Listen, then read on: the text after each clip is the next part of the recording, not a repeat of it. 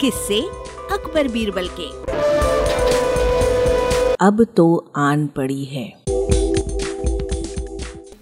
अकबर बादशाह को मज़ाक करने की बड़ी आदत थी।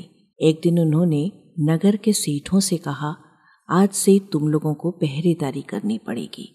सुनकर सेठ घबरा गए और बीरबल के पास पहुंचकर अपनी फरियाद रखी। बीरबल ने उन्हें हिम्मत बंधाई। तुम सब अपनी पगड़ियों को पैर में और पायजामों को सिर पर लपेटकर रात्रि के समय में नगर में चिल्ला चिल्ला कर कहते फिरो, अब तो आन पड़ी है। उधर बादशाह भी भेष बदलकर नगर में गश्त लगाने निकले।